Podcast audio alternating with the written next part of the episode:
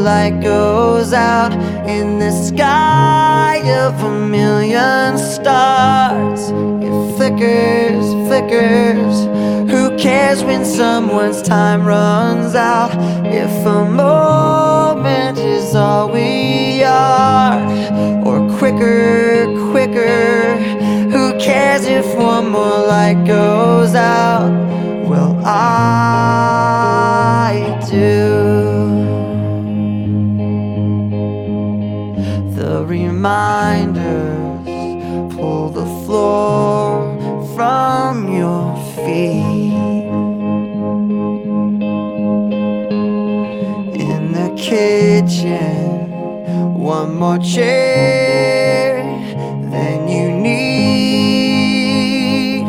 Oh, and you're angry, and you should be. It's not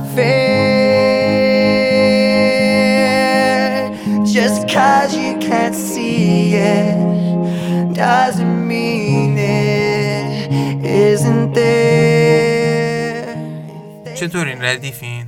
امیدوارم چرخش به کامتون بگرد و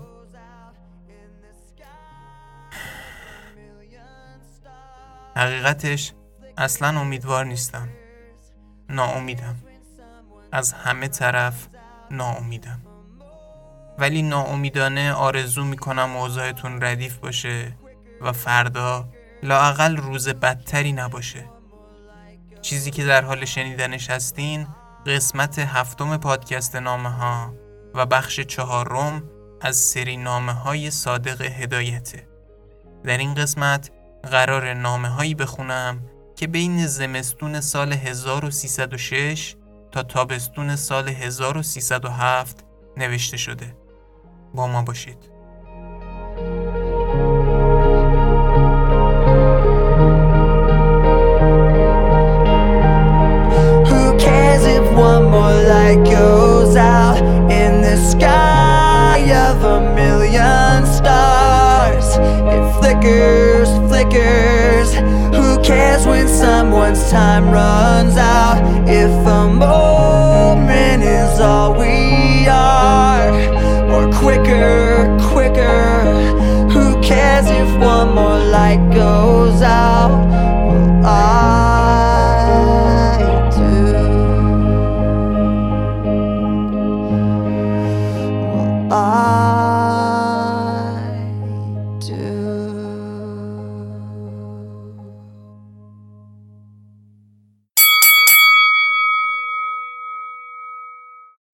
همین اول کاری بگم که تو این قسمتم یوسف خان رو نداریم و من کماکان ازش بیخبرم.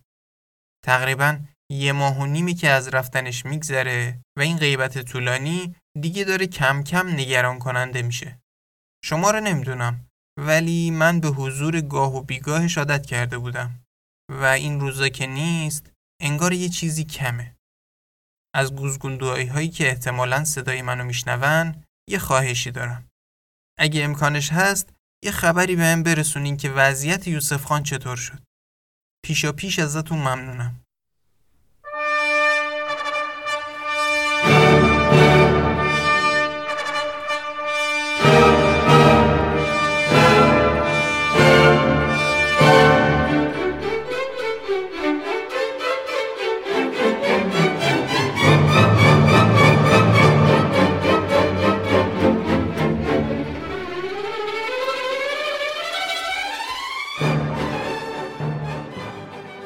پیش زمینه خب تا اینجا رسیده بودیم که صادق هدایت اوایل اسفند ماه سال 1305 از گان در بلژیک به کشان در حومه پاریس نقل مکان می‌کنه.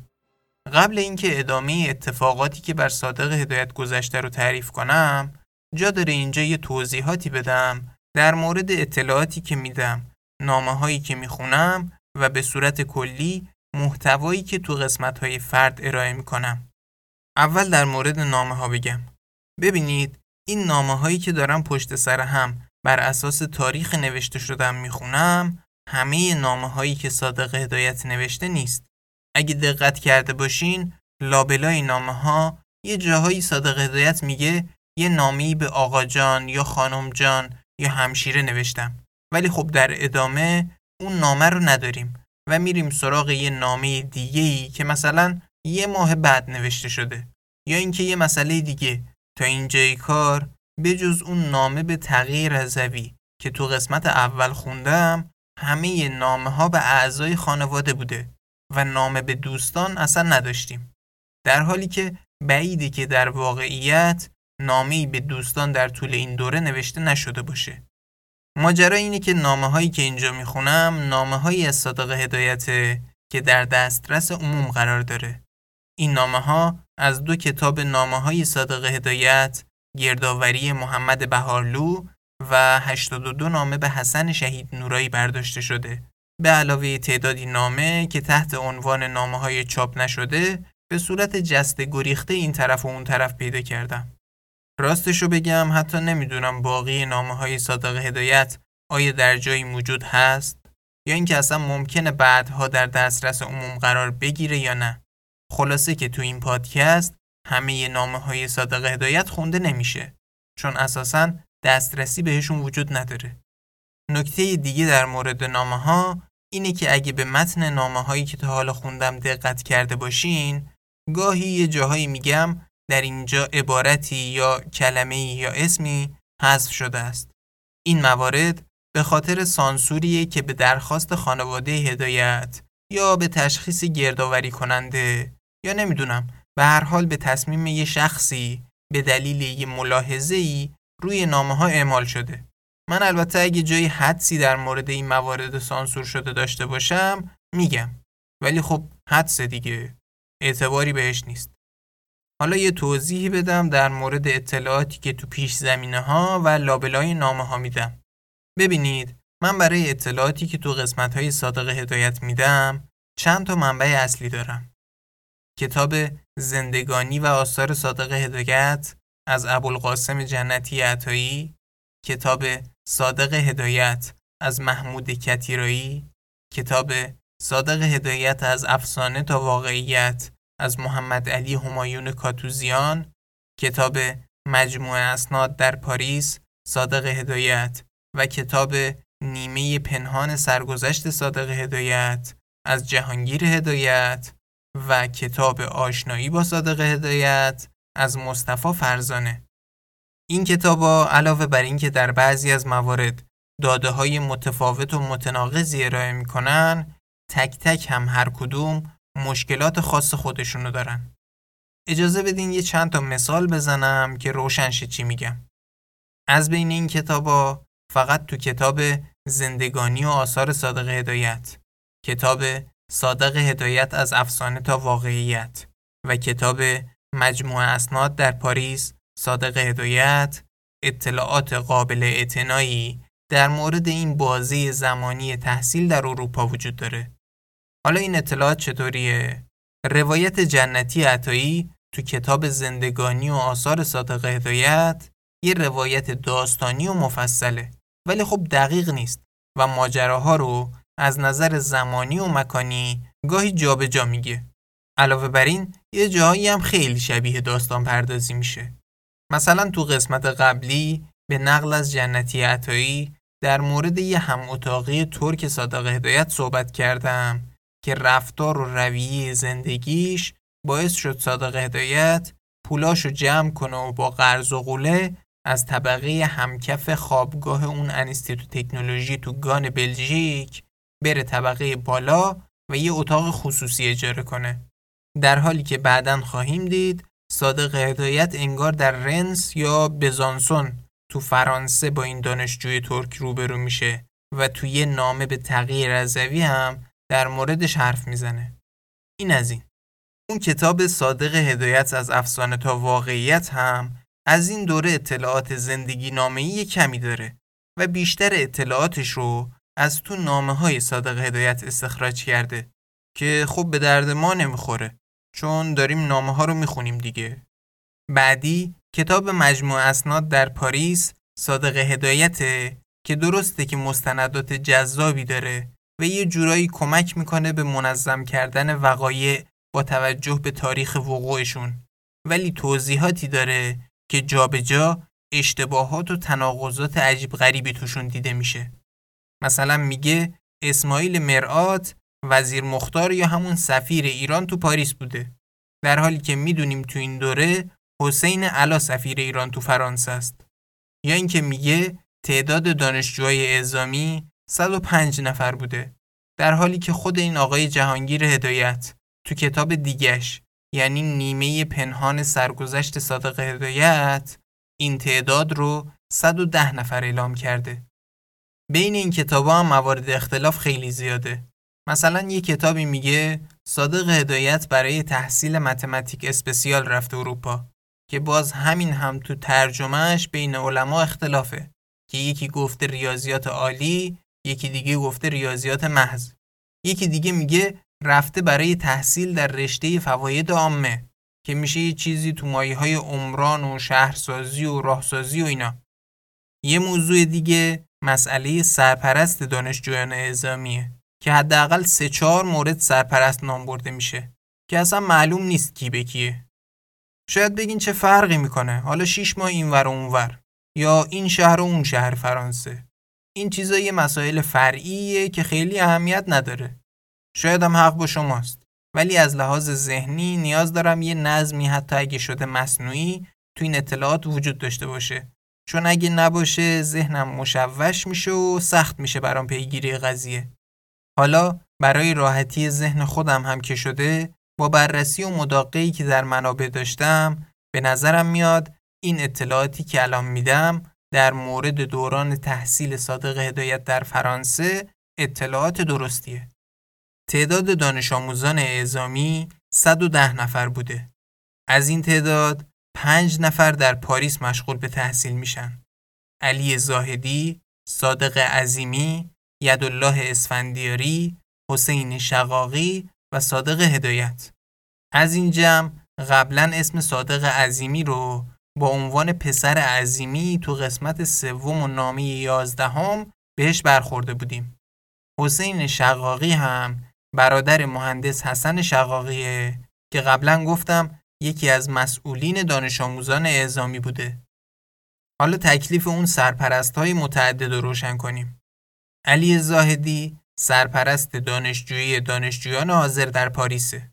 این علی زاهدی احتمالا همون کسیه که تو نامه سیزدهم و چهاردهم که تو قسمت سوم خوندمشون صادق هدایت میگه بعد از اینکه از گان به پاریس رفته باهاش ملاقات کرده و اون ترتیب اجاره محل سکونت و ثبت نام دانشگاه رو برای صادق هدایت داده و احتمالا همون کسیه که تو نامه سی و ششم که تو قسمت پنجم خوندم صادق هدایت میگه روابطشون با هم خوب نیست. تو این قسمت هم تو یکی از نامه ها می‌خونیم که صادق هدایت میگه این یارو سرپرسته همش آیه یس می‌خونه در حالی که شقاقی هر کاری از دستش برمی اومده برام انجام داده. پس شد علی زاهدی سرپرست دانشجویان در پاریس.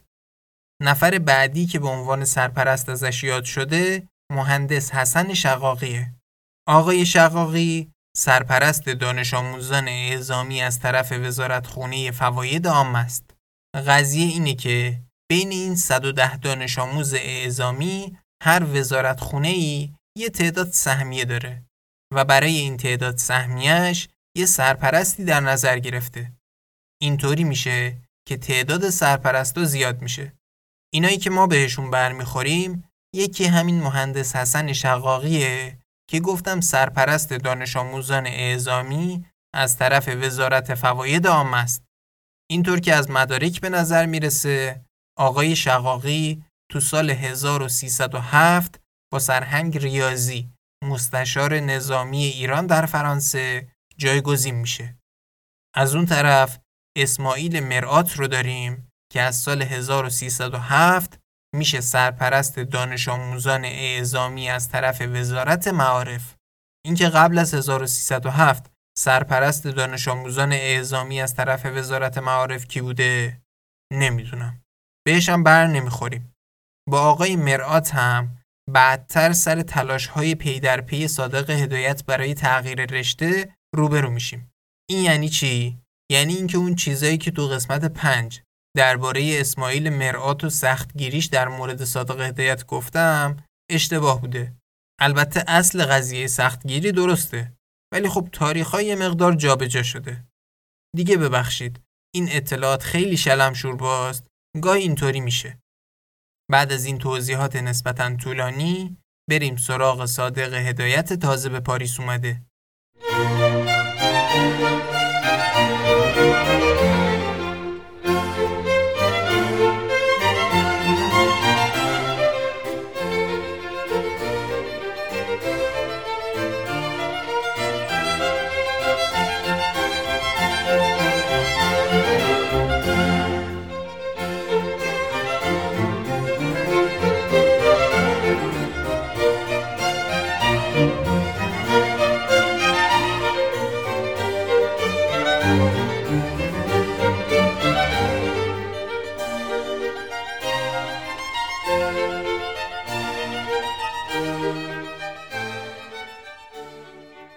صادق هدایت همونطور که گفتم اوایل اسفند 1305 وارد پاریس میشه و میره سراغ سرپرست دانشجوهای پاریس یعنی آقای علی زاهدی در کشان. کشان یه محله در حاشیه جنوبی پاریس که انگاری دانشجوهای ایرانی بیشترشون اونجا پانسیون گرفته بودن. اگه بخوام یه تصور جغرافیایی بهتون بدم مثلا اگه تهران رو پاریس در نظر بگیریم کشان میشه یه جایی حدود کهریزک و بهشت زهرا. البته تهران از پاریس خیلی بزرگتره و به همین نسبت هم فاصله ها بیشتر میشه. محله کشان که تو نقشه چسبیده زیر پاریس از مرکز پاریس یه 7 کیلومتری فاصله داره که این فاصله رو با ترن میشه رفت و برگشت. علی زاهدی سرپرست صادق هدایت رو برای سه ماهی آخر سال تو دانشگاه اکل سپسیال دیترا و پوبلیک ثبت نام می‌کنه که اگه اسم این دانشگاه و کلمه به کلمه ترجمه کنیم میشه یه چیزی تو مایه های مدرسه مخصوص ساخت و ساز عمومی. این دانشگاه تو محله سوربن تقریبا در مرکز پاریس قرار داره و به گفته علی زاهدی تو اون دوره چهار رشته داشته. رشته فواید عامه، رشته مکانیک، رشته ساختمان و رشته معماری و نقشه برداری. طبق گواهی که از اون دوره موجوده و عکسش رو توی اینستاگرام پادکستم می‌ذارم صادق هدایت تو رشته مهندسی ساختمان یا تکنیک های ساخت و ساز یا یه چیزی تو این مایه ها مشغول به تحصیل میشه. جالب اینه که علاوه بر اون دلایل بدی آب و هوا و گرونی و معتبر نبودن دانشگاه تو گان بلژیک یکی از دلایل اصلی انتقال صادق هدایت از گان به پاریس این بود که صادق هدایت ریاضیش ضعیف بوده و کشش ریاضیات رشته مهندسی را نداشته. واسه همین قرار بوده بیاد پاریس معماری بخونه چون ریاضیاتش یه مقدار راحت تره ولی خب تو پاریس هم میره تو رشته مهندسی ساختمان و دوباره ریاضیات رشته مهندسی و همون مکافات قبلی. تحصیل در پاریس علا رغم تمام سختی های درس و دانشگاه برای صادق هدایت جذابیت های خاص خودشو داره. در پاریس صادق هدایت با جهان هنر و فلسفه مدرن آشنا میشه. با موسیقی کلاسیک انس می‌گیره به ویژه از چایکوفسکی و بتهوون خیلی خوشش میاد. ذهنش به صورت بیواسطه و بیش از پیش با نویسنده های اروپایی درگیر میشه و از میون اونا راینر ماریا ریلکه و جیمز جویس رو بیشتر میپسنده. از مکانها و آثار تاریخی و فرهنگی و هنری پاریس هم دیدن می‌کنه. با فرهنگ کافه نشینی آشنا و عجیب میشه و کم کم یاد می‌گیره که فعالیت های درسی و ادبیشو تو کافه انجام بده. یعنی یه جورایی شخصیتی که از صادق هدایت تو ذهن داریم تو این دوره شکل می‌گیره. با اینکه از این جهات خیلی داره خوش میگذره ولی درس و دانشگاه اصلا اوضاعش خوب نیست و بیپولی هم شدیدن آزارش میده. بد بودن اوضاع درس و دانشگاه باعث میشه که یه سری از امتحاناش رد بشه. البته مریضی دوران فرجه امتحانات از تب بگیر تا دندون درد و چشم درد باعث شده بود که نتونه خودشو برای امتحان آماده کنه. ولی خب به نظرم مشکل اصلیش تو همون درسای مربوط به ریاضیات رشته مهندسی بوده. برای اینکه بتونه درسا رو پاس کنه حتی به فکر گرفتن معلم خصوصی هم میفته. ولی هزینه هایی که بابت دکتر رو دوا کرده و اون ماجرای بیپولی کلی بهش اجازه همچین ولخرجیایی رو نمیده. اینجاست که صادق هدایت وقتی می‌بینه اوضاع خیلی خرابه دوباره میگه من این رشته و این دانشگاه رو دوست ندارم. میگه اصلا قرار بود من بیام پاریس معماری بخونم که ریاضیات آسونتری داشته باشه. این رشته ای که الان دارم می‌خونم که دوباره همون آشه و همون کاسه. یه دانشگاهی پیدا کردم که تخصصی مربوط به معماریه و مثل اینجایی که الان هستم اینقدر ریاضیات نمی‌کنن تو پاچمون. می‌خوام برم اونجا معماری بخونم. البته اینطوری نمیگه. خیلی معدب و با نزاکت در لفافه و اینا این صحبت ها رو با پدر و برادراش مطرح می‌کنه و حتی برنامه درسی اون دانشگاهی که نشون کرده بود و براشون میفرسته. پدرش یه مقدار بهش تشر می‌زنه که رفتی اونجا معلوم نیست چی کار می‌کنی. داستان می‌نویسی، درس نمی‌خونی، هی این شاخه اون شاخه می‌کنی. بشین درس تو بخون جای این کارا. برادرش محمودم یه مقدار بهش تیکه میندازه که راه در رفتن از زیر درس و دانشگاه رو خوب پیدا کردی. داری خوش میگذرونی ها. ولی خب در نهایت پدرش این موضوع تغییر رشته و دانشگاه رو از تهران و از طریق وزارت فواید عامه پیگیری می‌کنه. این ماجراها یعنی اینکه صادق هدایت به پدرش نامه بنویسه. پدرش در جواب نامه بهش تشر بزنه. دوباره صادق هدایت بهش جواب بده. بالاخره پدرش قبول کنه و از طریق وزارت فواید عامه موضوع رو پیگیری کنه خودش کلی طول می‌کشه و باعث میشه صادق هدایت مجبور بشه برای ترم جدید هم تو دانشگاه تراو پوبلیک ثبت نام کنه. پیگیری های پدر صادق هدایت از طریق وزارت فواید عامه خیلی زود جواب میده و با ذکر اینکه وزارت بالاخره معمار هم احتیاج داره با این درخواست تغییر رشته موافقت میشه. دلیلش هم احتمالا اینه که خانواده صادق هدایت خیلی تو دولت نفوذ دارن. نخست وزیر از خاندان هدایته. پدر صادق هدایت رئیس دفتر کابینه وزراست و اموش رئیس دیوان عالی کشوره. حالا وزارت فواید عامه برای اینکه نظر و تایید نهایی رو بده با سرپرستای دانشجوها نامنگاری می‌کنه و نظر اونا رو می‌پرسه. شقاقی اوکی میده ولی علی زاهدی نظرش چیز دیگه ایه. این آقای علی زاهدی که گفتم سرپرست دانشجویی دانشجویان وزارت فواید عامه در پاریسه و انگاری از صادق هدایت خوشش نمیاد میگه اولا این دانشگاهی که صادق هدایت داره توش تحصیل می‌کنه خیلی دانشگاه خوبیه چهار تا رشته هم داره که اتفاقا صادق هدایت رو تو رشته معماریش ثبت نام کردیم البته با توجه به اون سند اشتغال به تحصیلی که الان داریم و عکسش رو تو اینستاگرام پادکستم گذاشتم می‌دونیم که رشته صادق هدایت تو دانشگاه مهندسی ساختمان یا تکنیک های ساختمان سازی یا یه چیزی تو این مایه هاست. خلاصه معماری نیست. این آقای علی زاهدی در ادامه میگه ثانیا من تحقیق کردم این دانشگاهی که می‌خواین صادق هدایت رو بهش انتقال بدین یه دانشگاه خصوصی گمنامه که اصلا اعتبار نداره و به درد نمی‌خوره. حالا این دانشگاهی که صادق هدایت نشون کرده و پیگیر شده که بره اونجا کجاست؟ اسم این دانشگاه École Spéciale d'Architecture ه که معنیش میشه مدرسه مخصوص معماری. از نظر جغرافیایی این دانشگاه تو محله مونپارناس قرار داره که میشه جنوب اون دانشگاه Travaux Publics یعنی یه مقداری به خونه صادق هدایت تو کشان نزدیکتره. نظر نهایی این آقای زاهدی سرپرست هم اینه که میگه فکر می‌کنم تغییر دانشگاه اطلاف وقته و به نظرم بهتر جای این دوندگی ها آقای هدایت وقت و انرژیشو بذاره واسه پاس کردن درسایی که رد شده. این مخالفت ضمنی آقای زاهدی باعث میشه که تلاش ها و پیگیری های صادق هدایت و پدرش برای تغییر رشته و دانشگاه به بنبست بخوره.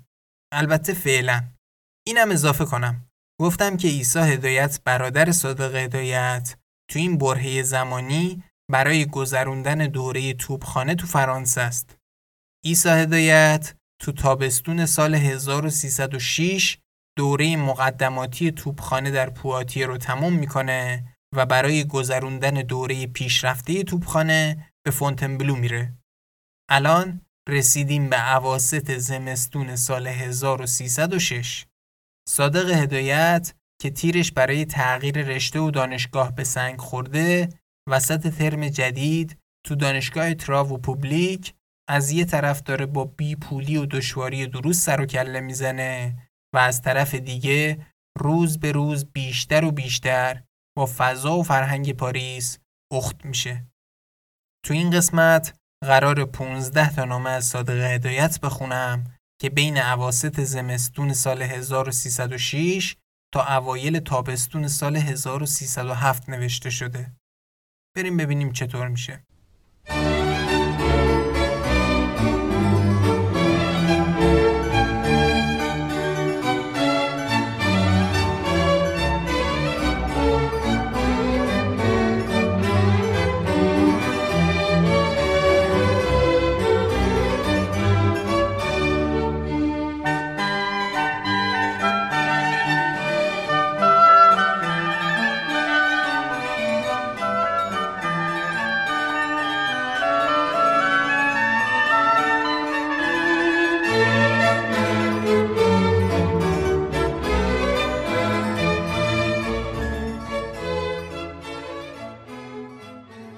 و هشتم نامه به عیسی هدایت به تاریخ دهم بهمن ماه سال 1306 سی ژانویه 28 آقای عیسی خان هدایت officier persan 187 خیابان اصلی فونتنبلو S et M. تصدقت گردم. چند روز پیش کارتی فرستادم ولی کن هنوز جوابش نرسیده. از تهران به کلی بی اطلاع هستم. شقاقی را ملاقات کردم. گفت در روزنامه خوانده عروس الملک دختر نازم العلوم فوت کرده است. دیگر نمی‌دانم چه خبر است. حالت بنده چندان تعریفی نیست. جزئی گلودرد و زکام دارم. قربانت امضا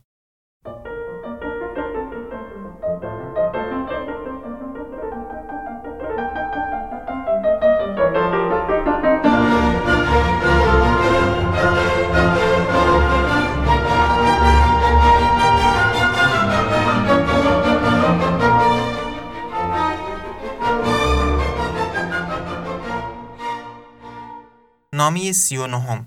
به عیسی هدایت به تاریخ چهارم اسفند ماه سال 1306 23 فوریه 28 آقای عیسی خان هدایت officier persan 187 خیابان اصلی فونتنبلو S et M تصدقت گردم مدتی است که به کلی از تهران بی اطلاعم چهار پنج روزی می شود که به کلی رفع کسالت شده. خبر تازه این است که سه روز قبل خسروخان از سوئیس آمد به پاریس و بنا بود امروز ساعت یازده برگردد به گان. در این دو سه روز که اینجا بود اغلب با هم بودیم. چون یک روز هم تعطیل بود خیلی میل داشت جناب عالی رو ملاقات بکند ولی کن میسر نشد. به واسطه خرج حکیم و دوا گمان می‌کنم برای آخر ماه کسر بیاورم. چیز قابل ارزی ندارم. قربانت امضا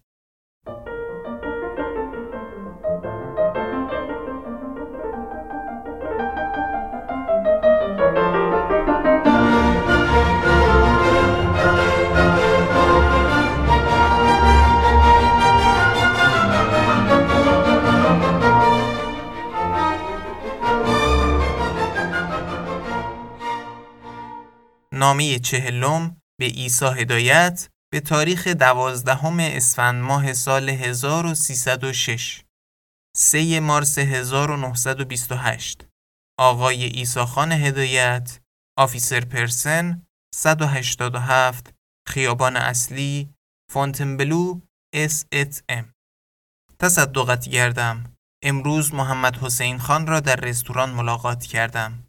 از جناب عالی خیلی سراغ گرفتند. منزل ایشان عوض شده و در دامف رو هتل مجاور بوفالو منزل کرده است. دیروز بعد از یک ماه کاغذی از تهران داشتم که همشیره بزرگ نوشته بود. خیلی مختصر بود. از آقا جانم و محمود خان متجاوز از یک ماه است که خبری ندارم. خسروخان هم به واسطه گرانی و غروزی که در سوئیس داشت دوباره به گان برگشت. اوضاع مدرسه تعریفی نیست. درس ها هم خیلی فشار آورده. در هفته آینده سه امتحان می کنند. تکلیف نوشتنی و غیره هم به جای خودش است. وضعیت چندان امیدبخش نیست. قربانت امضا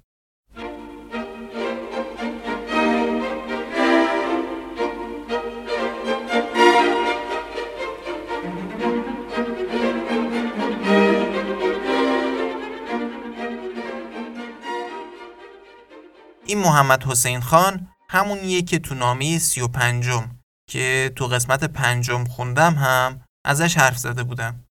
پسر خانبابا ادیب و دوله که الان داره در پاریس دوره های پزشکی رو میگذرونه و بعدها رئیس دارالفنون میشه. خب نامه چهل و یکم به ایسا هدایت به تاریخ 29 اسفند ماه سال 1306 20 3 28 آقای عیسی خان هدایت 187 خیابان اصلی فونتنبلو S et M تصدقت گردم. مدتی است که از جناب عالی هیچ خبری ندارم. امیدوارم کسالتی نداشته باشید. فردا روز عید را نمی‌دانم به پاریس خواهید آمد یا نه. به هر حال تبریکات خود را تقدیم می دارم. اخیرا کاغذی از اخوی محمود خان و والده داشتم. همگی سلامت هستند. اجالتا که غرزهای چپندر راست زیاد دارم. بدبختانه عینکم هم شکست. قربانت امضا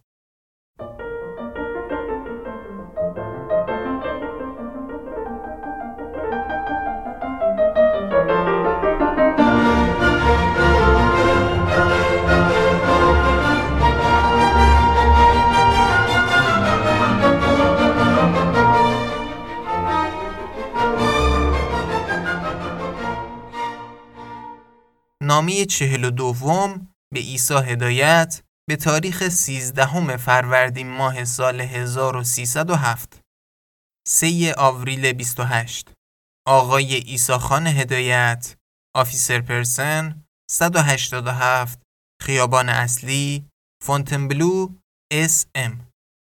تصدقت گردم. این کارت را در سم میشل سردست می نویسم مدتی است از جناب عالی اطلاعی ندارم هفته قبل کاغذی از اخوی و آقا جانم داشتم که به جناب عالی تبریک گفته بودند.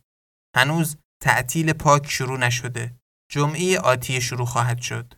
محمد حسین خان منزلش را عوض کرده. کارت را هنوز نرساندم. قربانت امضا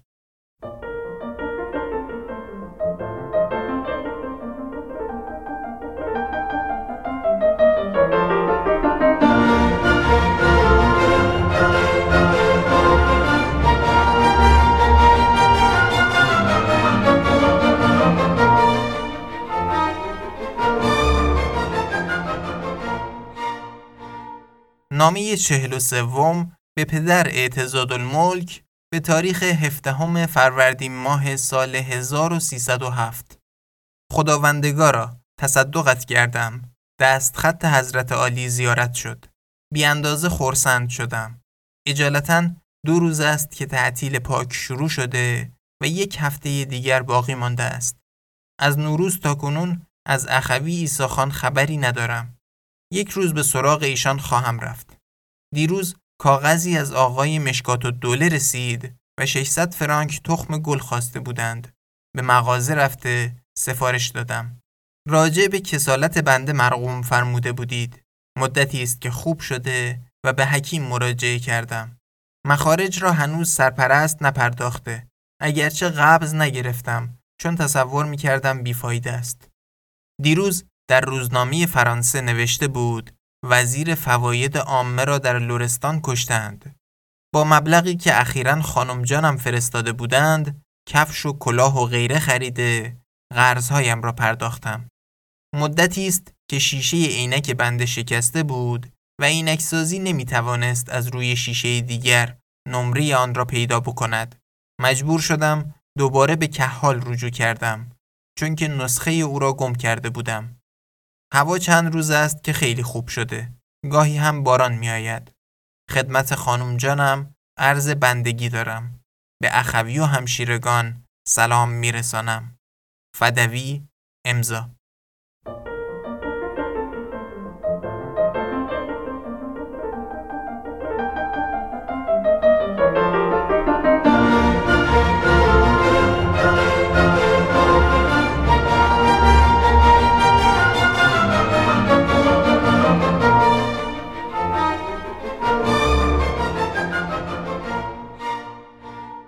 نامه چهل و چهار روم به پدر اعتزاد الملک به تاریخ ششم اردیبهشت ماه سال 1307 26 آوریل 28 خداوندگارا تصدقت کردم. هفته گذشته اخوی ایساخان به واسطه تاجگذاری تعطیلی داشت و به پاریس آمده بود. از ایشان ملاقات کردم. چنانکه خودش اظهار کرد کاغذهای تندی به تهران فرستاده است. در ایام تعطیل پاک چندین عکس با دوربین خود برداشت که در جوف پاکت تقدیم می دارم. دیروز هم سرپرست ماهیانی یک ماه را پرداخت و از قراری که می گفت هنوز پول از طرف دولت نرسیده است. تا دو روز قبل هوا تا اندازی سرد بود ولیکن اجالتا هوای بهاری شده اگرچه به یک باران بند است. چیز قابل ارزی رخ نداده. اوضاع مانند سابق هنوز مداومت دارد. خدمت خانم جانم مرز بندگی دارم. اخوی و همشیرگان را سلام میرسانم. فدوی امضا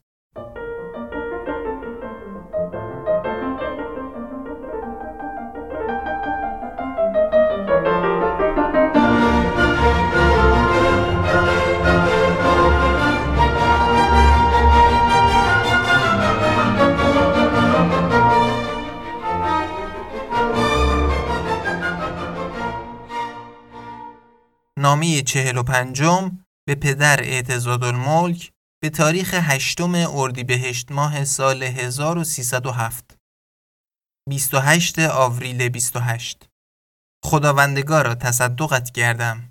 دستخط حضرت عالی مورخی 11 آوریل زیارت شد. پریروز هم عریضی با چندین عکس تقدیم داشتم. راجع به تغییر مدرسه مرقوم فرموده بودید. البته حق با حضرت عالی است. ولی بدبختانه یا خوشبختانه این کار صورت نگرفت. بنده مشغول اقدامات دیگری هستم. شاید نتیجه بدهد. هوای اینجا هم چند روز است خیلی خوب شده. فردا که یک شنبه است خیال دارم بروم به فونتنبلو پیش اخوی. احتمال دارد که محمد حسین خان هم بیاید. از اوضاع آقای در اینجا اسمی حذف شده است. استفسار فرموده بودید. بنده چیز زیادی نمی‌دانم و اخیرا از ایشان ملاقاتی نکردم. برای عید دو مرتبه خدمت ایشان شرفیاب شدم. تشریف نداشتند. ولی از قرار معلوم طرز زندگانی ایشان مثل تهران است. یا کمی بدتر. روز را خوابیده، شب خود را مشغول می کنند و چنان که یکی دو مرتبه اظهار داشتند، قرضهای هنگفتی دارند.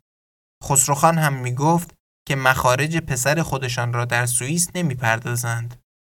در باب مخارج ایشان در فرانسه فرموده بودید. البته خیلی ارزان تر از سوئیس خواهد بود.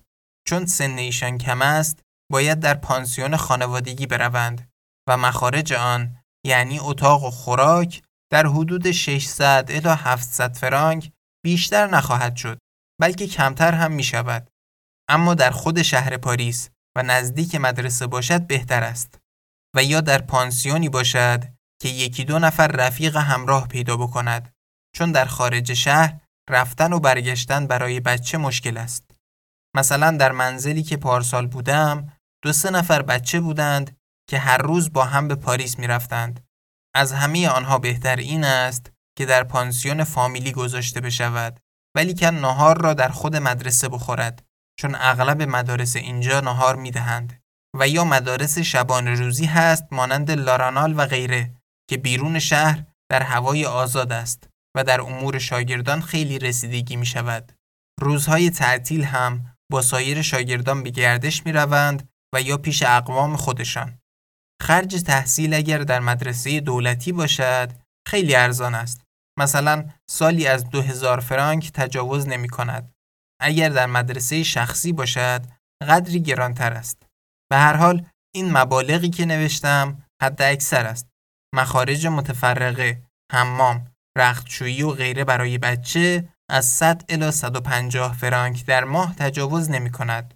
رخت و لباس و کفش و غیره هم می شود با 700 الی 800 فرانک به خوبی تهیه کرد و شاید کمتر هم بشود. روی هم رفته مخارج زندگی ایشان بدون مواجب مدرسه و لباس در ماه از 800 فرانک تجاوز نخواهد کرد. در خاتمه خدمت خانم جانم عرض بندگی دارم. اخوی و همشیرگان را سلام میرسانم. فدوی امضا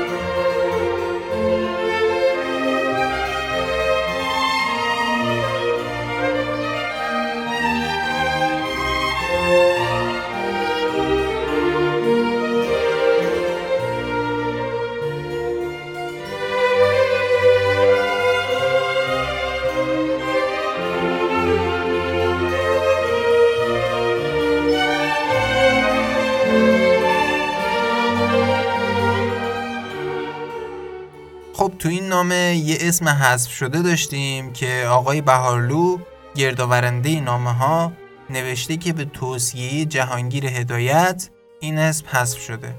تقریبا تمام حجم نامه هم داره در مورد همین اسم حذف شده صحبت می‌کنه. منم حدسی در مورد اینکه این اسم کیه ندارم. دیگه اینطوری. نامی چهل و ششم به ایسا هدایت به تاریخ دوازدهم اردیبهشت ماه سال 1307 پاریس دوی مه 28 آقای عیسی هدایت 187 خیابان اصلی فونتنبلو S M تصدقت گردم بعد از آن کمدی دراماتیک که در فونتنبلو گذشت در سفارت غوغایی به پا شده و انتظام بدبخت دچار زحمت شده. بنده هم کاملا مفتزه به طوری که نمی‌توانم جلوی دو نفر در بیایم. پولمان هم که به باد رفت. به هر حال اگر بختمان بخت بود دست خر برای خودش درخت بود. اجالتا با رخت های جناب عالی پوز می دهم تا بعد چه شود. قربانت امضا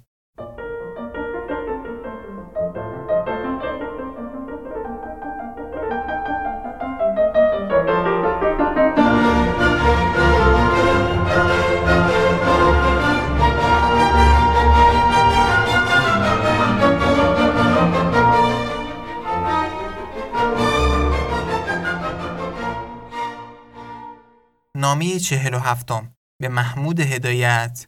به تاریخ سیزدهم اردیبهشت ماه سال 1307 پاریس سه مه 28 ویا مسکو. خدمت جناب مستطاب عجل اکرم آقای میرزا محمود خان هدایت دام اقباله. اتهقم پقس. تصدقت کردم نمی‌دانم اجالتا چه بنویسم. یک دیوانگی کردم به خیر گذشت.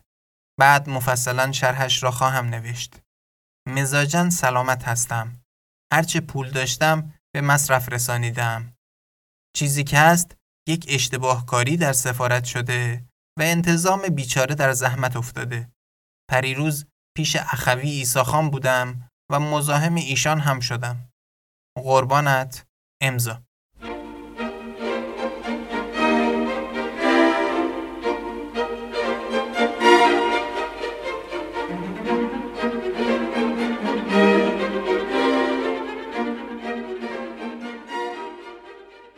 من اینجا یه توضیحی بدم. اون کمدی دراماتیک که تو نامه 46 داشتیم. دو تا نامه قبل. و این دیوانگی که صادق هدایت تو نامه 47 به برادرش محمود هدایت میگه اشاره به خودکشی ناموفقی داره که صادق هدایت در اوایل اردیبهشت 1307 انجام داده.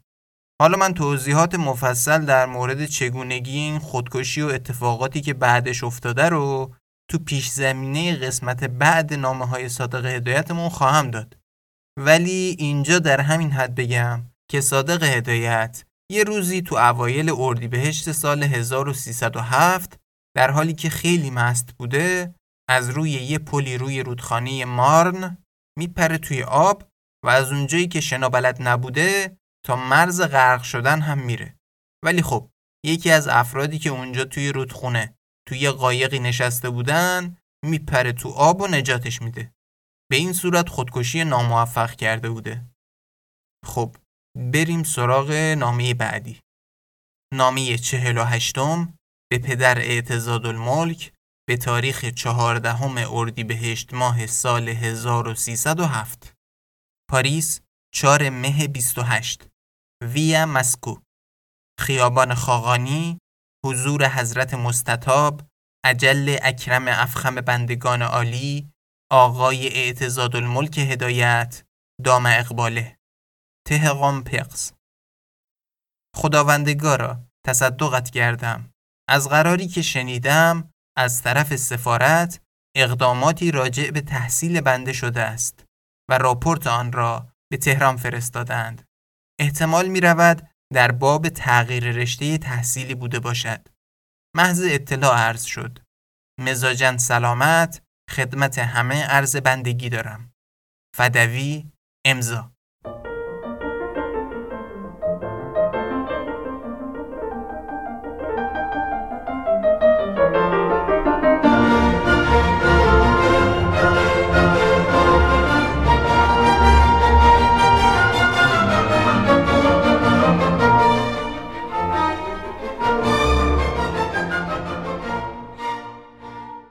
نامه چهل و نهم به پدر اعتزاد الملک به تاریخ 18 اردیبهشت ماه سال 1307 خداوندگارا تصدقت کردم. دیروز عصر به سفارت احضار شده بودم و با اخوی ایسا خان از وزیر مختار ملاقات کردیم. ایشان راجع به تحصیلات بنده مذاکرات زیادی کردند و بالاخره قرار گذاشتند که رشته تحصیلی بنده را تغییر بدهند. و از قراری که اظهار می داشت کاغذی در این خصوص به حضرت عالی خواهد نوشت تا در این باب اقدام بفرمایید و خود ایشان هم همراهی خواهد کرد. ولیکن در ضمن اظهار داشت اگر ممکن است رشته مربوط به فواید عامه باشد وگرنه در وزارتخانه دیگر. اگر نباشد که مربوط به وزارت فواید عامه باشد ممکن است بنده در رشته فلاحت داخل شوم. چون مدارس زیادی در فرانسه دارد. ولی در شعب دیگر از قبیل انستیتو پاستور و غیره از قرار سوالاتی که کردم شرایط مشکلی دارد که اقلا باید چندین سال آن را تهیه کرد. اگر چنانچه در وزارتخانه دیگر باشد ممکن است رشته های انتخاب شود که مربوط به صنایع مستظرفه و کلیتا علوم طبیعی بوده باشد. البته ترتیب آن را خود وزیر مختار خواهد داد. خدمت خانم جانم عرض بندگی دارم. قلم را تقدیم اخوی آقای ایسا خان می کنم. امضا. قربان وجود زیجود مبارکت گردم. پس از وقایع اختلاف نظر در تحصیل که شرح آن مفصلا به عرض رسیده و یا خواهد رسید با آقای وزیر مختار ملاقات شد و از اخوی میل ایشان را پرسیدند. و ایشان اظهار داشته میل بنده در طبیعیات و صنایع مستظرف است. لذا قرار شد که در این خصوص کاغذی به حضرت عالی نوشته و اگر چنانچه می توانید وزارتخانه را راضی کنید که ایشان در رشته فلاحت کار نمایند بهتر و الا در حدود احتیاجات مملکتی رشته ای را تعیین فرمایند که از ذوق ایشان خارج نباشد. البته در این صورت سایر وزارتخانه ها نیز محتاج به اشخاصی اروپا رفته خواهند بود. فعلا هر دوی ما در کافه‌ای که اسم آن بالای کاغذ چاپ شده نشسته و وحشت از بیپولی نزدیکی داریم. لذا به عبدالله خان هدایت تأکید فرمایید که به اسرع اوقات وچی برای بنده و خود حضرت عالی هم هرچه بیشتر بهتر وجهی برای اخوی ارسال دارید که باید حداقل یک ماه تفریح کند و گردش نماید و به علاوه از قرار تحقیقاتی که کرده ام بعضی لوازم زندگانی نیز کسر دارد. از قبیل لباس و غیره. و البته یک نفر جوان باید همیشه شیک و خوشوز باشد. بالاخره با کمال عجله انتظار دو اقدام و جواب را دارم. اولا پول و ثانیا اقدام تغییر مدرسه و تحصیل برای اخوی. بقیه عرایز را واگذار به آقای وزیر مختار کردم و ضمناً موسی و کتابچی هم چون آزم ایران است قرار شده که ملاقاتی از حضرت عالی نموده و عرایز سابق بنده را تصدیق نماید زیرا فدوی مکرر در تمام مدت سال عرض نمودم که مراسلات تهران مطالب شدید و تند دارد و به علاوه عرض کردم که هیچ محصلی با این مبلغی که دولت می دهد نمی تواند زندگانی نماید. در ماه کمک لازم است. فعلا تصدیق آن را به موسی و کتابچی واگذار کردم و البته به عرض خواهند رسانید. حضور حضرت علیه عالیه عرض فدویت سایرین را به عرض سلام مصدع هستم. فدوی امضا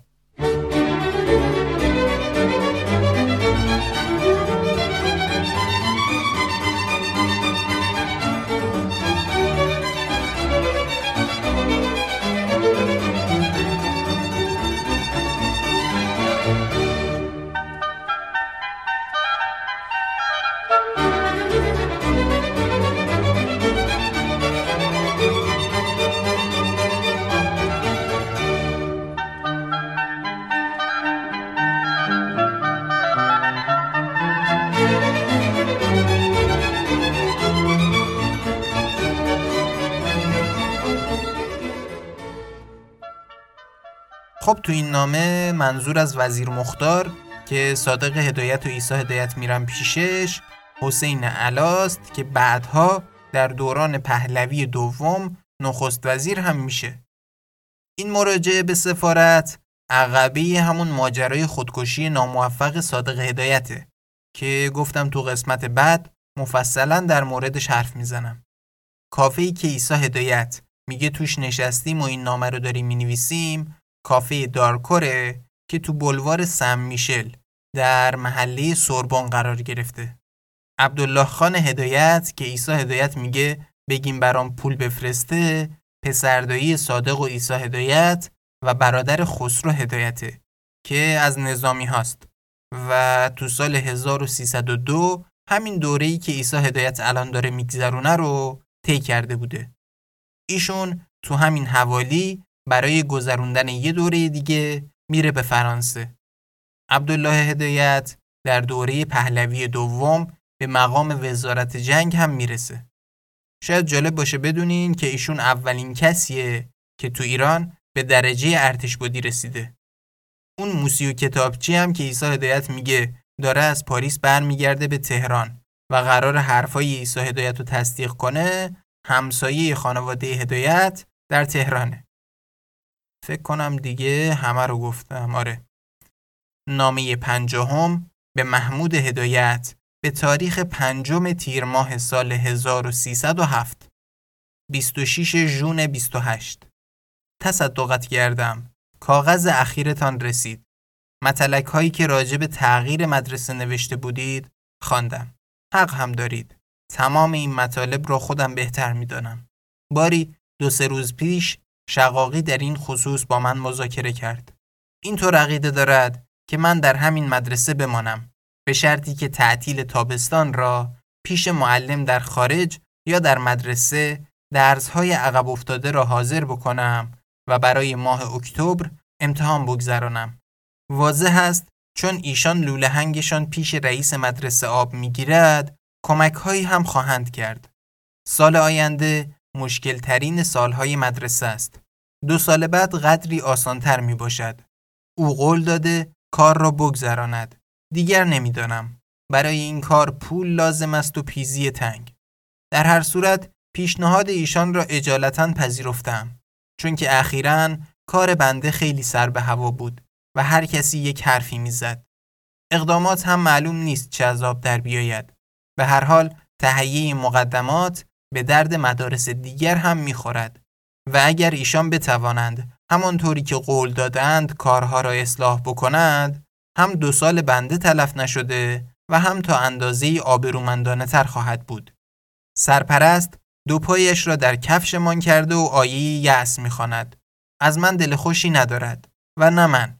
از او چندان راضی نیستم. برعکس شقاقی که تاکنون همه جور دوندگی درباره من کرده است. گمان می کنم برای ده بیست روز دیگر دروس مدرسه برای ایام تعطیل شروع بشود و من آن را تعقیب خواهم کرد تا ببینم چه عذاب در می آید. واضح است این بسته به کمک است که شقاقی گفته. در همه جای دنیا زور و توصیه به کار می رود. اینجا اسمش را پیستون گذاشتند. منحصر به ایران نیست. امروز بعد از ظهر رفتم منزل شقاقی تا ببینم چه جوابی به او دادند. گفت رئیس مدرسه احتمال دارد همراهی بکند. ولی راهش همان است که در تابستان کار بکنم. بعد هم به همراهی ایشان رفتیم در مریضخانه پیش اخوی ایساخان. موضوع گفتگو همین مطالب بود. پس از یک ساعت هر سه بیرون آمدیم و رفتیم در کافه‌ای که پاتوق ایرانی هاست. در آن بیار شطرنج و تخته می‌زنند و همچنین ساز. تا ساعت پنج و نیم شطرنج زدیم. بعد هم هر کسی رفت پی کار خودش. دیگر چیز قابل ارزی ندارم. راستی برایتان نگفتم. تقریبا یک ماه پیش به زور اخوی، شقاقی و دیگران دو سه درس رقص گرفتم. چیزی که آنقدر تنقید می کردم به گیرش افتادم. اجالتم ولش کردم. به جایی هم نرسید. برای این کار باید پک شیک داشت و مرتب هفته یک مرتبه اقلا این کار را کرد. یک شب هم برای امتحان رفتم دانسینگ دختره بخت برگشته ای را دعوت کردم. آنقدر روی پایش راه رفتم. لگت کردم که نزدیک بود بیهوش بشود. البته مرا آنقدر پررو تصور نمی کردید که چنین ناپرهیزی بکنم. اما در اینجا معمولی است. آنطور که در ایران رقص به نظر همه غریب و جلف می آید نیست. طبیعی می دانند همه همین کار را می کنند. به هر صورت موضوعی به دستتان دادم می توانید در اطرافش حکایت بنویسید. هوا هم چند روز بود خیلی گرم شده بود. امروز بهتر شد. از سائه هم نم نم باران می آید. کاغذ پر شد. عرض بندگی خدمت خانم جانم دارم. کاغذ جوف را به ایشان می رسانید. اختر اشرف الملوک و انور الملوک را از جانب بند سلام می رسانید. روی مهرنگیز و مهین و بهمن و بیژن را می بوسید. قربانت امضا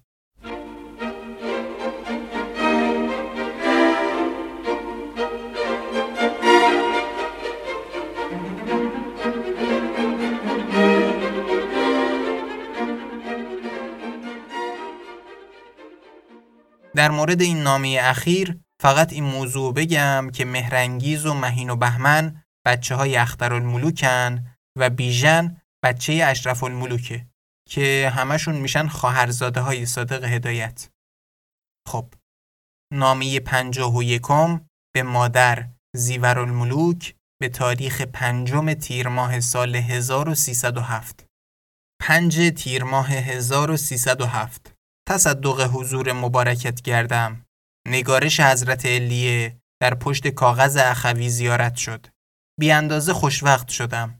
امیدوارم همیشه سلامت بوده باشید و کسالت سابق به کلی رفع شده باشد. بنده هیچ کسالتی ندارم. اخوی ایساخان را هم اغلب می‌بینم.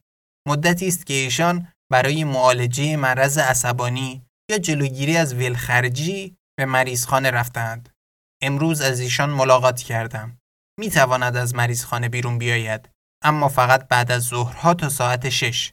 به هر حال بابت سلامت ایشان نگران نباشید. اما راجع به کاغذهایی که نوشته البته حال ایشان را بهتر می دانید. از طرف دیگر هم نمی‌خواهم در کار شخصی ایشان دخالت بکنم. چندی پیش مبلغ 400 فرانک برودریدوزی خواسته بودید ولی کم بنده به واسطه احتیاجی که به پول داشتم نتوانستم شمد و غیر تهیه بکنم. هنوز هم خیلی کسر دارم.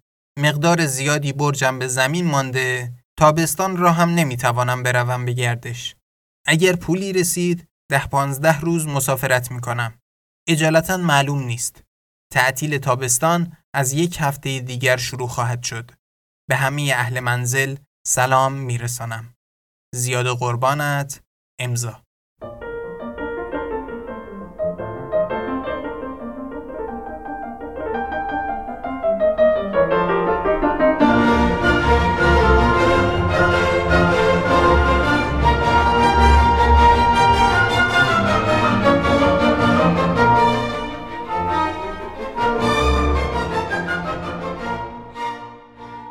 نامه پنجاه و دوم به مادر زیورالملوک به تاریخ پانزدهم تیر ماه سال 1307 26 ژوئیه 1928 تصدق حضور مبارکت گردم. ساعت دوی بعد از ظهر است. در اتاق محمد حسین خان هستم. ایشان اخیرا کاغذی از تهران داشتند که در آن حواله صد تومانی که توسط آقای ادیب الدوله برای بنده فرستاده بودید بود. به اتفاق از بانک گرفتیم که هزار فرانک ایشان را دادم و بقیه آن که 625 فرانک بود خود بنده برداشتم.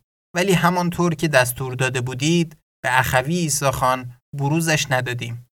فقط قرار شد که محمد حسین خان به ایسا خان بگوید که دو هزار فرانکی که از بنده قرض کرده بود سرکار علی خانم جانتان توسط حضرت خداوندگاری ادیب الدوله ارسال داشتند. فوقالعاده ممنون و متشکر هستم. چون این دو هزار فرانک را ایساخان برای مخارج خودش و بنده قرض کرده بود مجبور بودیم به او بگوییم که بداند محمد حسین خان طلب خودش را وصول کرده. پیغامی که به توسط محمد حسین خان راجع به مدرسه داده بودید رسید. بنده هم منتظرم تا هرچه زودتر اقدام بفرمایید تا تکلیفم معین بشود. اجالتا که برای تابستان خیال مسافرت به خارج از پاریس را ندارم چون وسایلش ممکن نیست. از این گذشته باید مقدمات مدرسه دیگر را پیش معلم خارج تهیه بکنم. اخوی ایساخان سلامت هستند. دیروز هم از ایشان ملاقات کردم. هنوز در مریضخانه می باشند ولی کن بعد از ظهرها اغلب قاچاقی میآیند بیرون. امروز هم از سائه با محمد حسین خان می‌روم از ایشان ملاقات بکنیم. خدمت آقا جانم عرض بندگی دارم. اخوی و همشیرگان را سلام میرسانم. قربانت امضا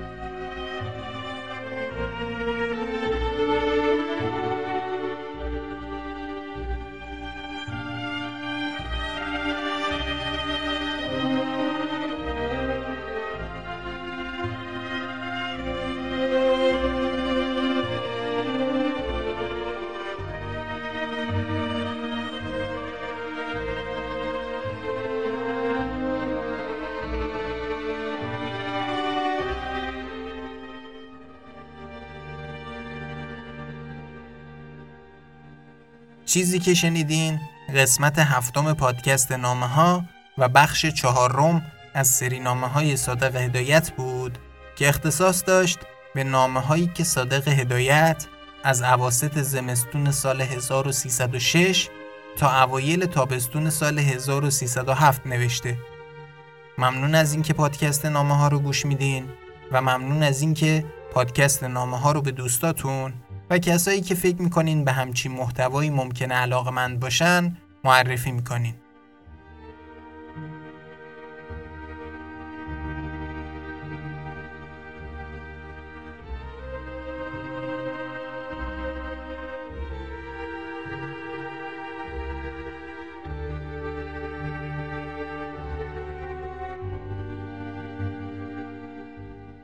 الان عواست مرداد ماه سال 1400 که دارم این قسمت رو ضبط می‌کنم. هوا ابر بارونه ولی داریم خفه میشیم. اخبار مرگ و میر و انصداد و سرکوب و دستگیری راه نفسمون رو گرفته. همه می‌خوام برن. همه می‌خوام فرار کنن. قرار از اینم تنها تر بشیم.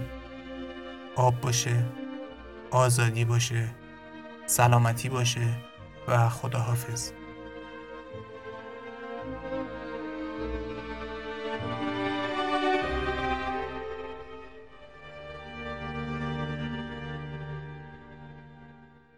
آنچه در قسمت بعد خواهید شنید We have spent more than $2 billion on the greatest scientific gamble in history, and we have won.